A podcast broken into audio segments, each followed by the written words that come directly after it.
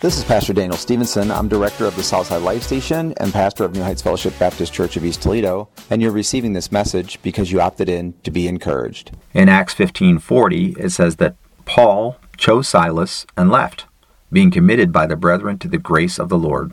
So they were commissioned. The, chort, the church marked them out as chosen and sent them on their journey. The story continues to be about Paul and traces God's ongoing mission work in and to the church. But Paul and Silas will go through some real trials and real difficulties. Silas has indeed linked himself to Paul, a man about whom it was said, I will show him what kind of struggles he must go through for the kingdom of God. The bottom line is, they set out to do the Lord's work. They went together by two. They were dispatched by the church.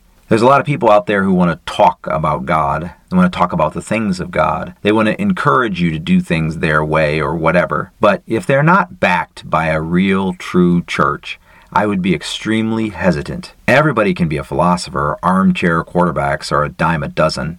But those truly living for the Lord, living within the crucible of the church, submitting to accountability, giving, serving, walking out the tenets of the faith in a godly church life, those folks are endorsed by more than just their own ideas, or even your best understanding of who they are. They are endorsed by a group of people, hopefully the people of God who are listening to the Lord and deciding what's right. Embrace the church, embrace the people of the church, the people sent by the church. Find a good gospel preaching, gospel teaching church. People are living for the Lord and jump right in and live with them. Be encouraged today. In Jesus' name, amen.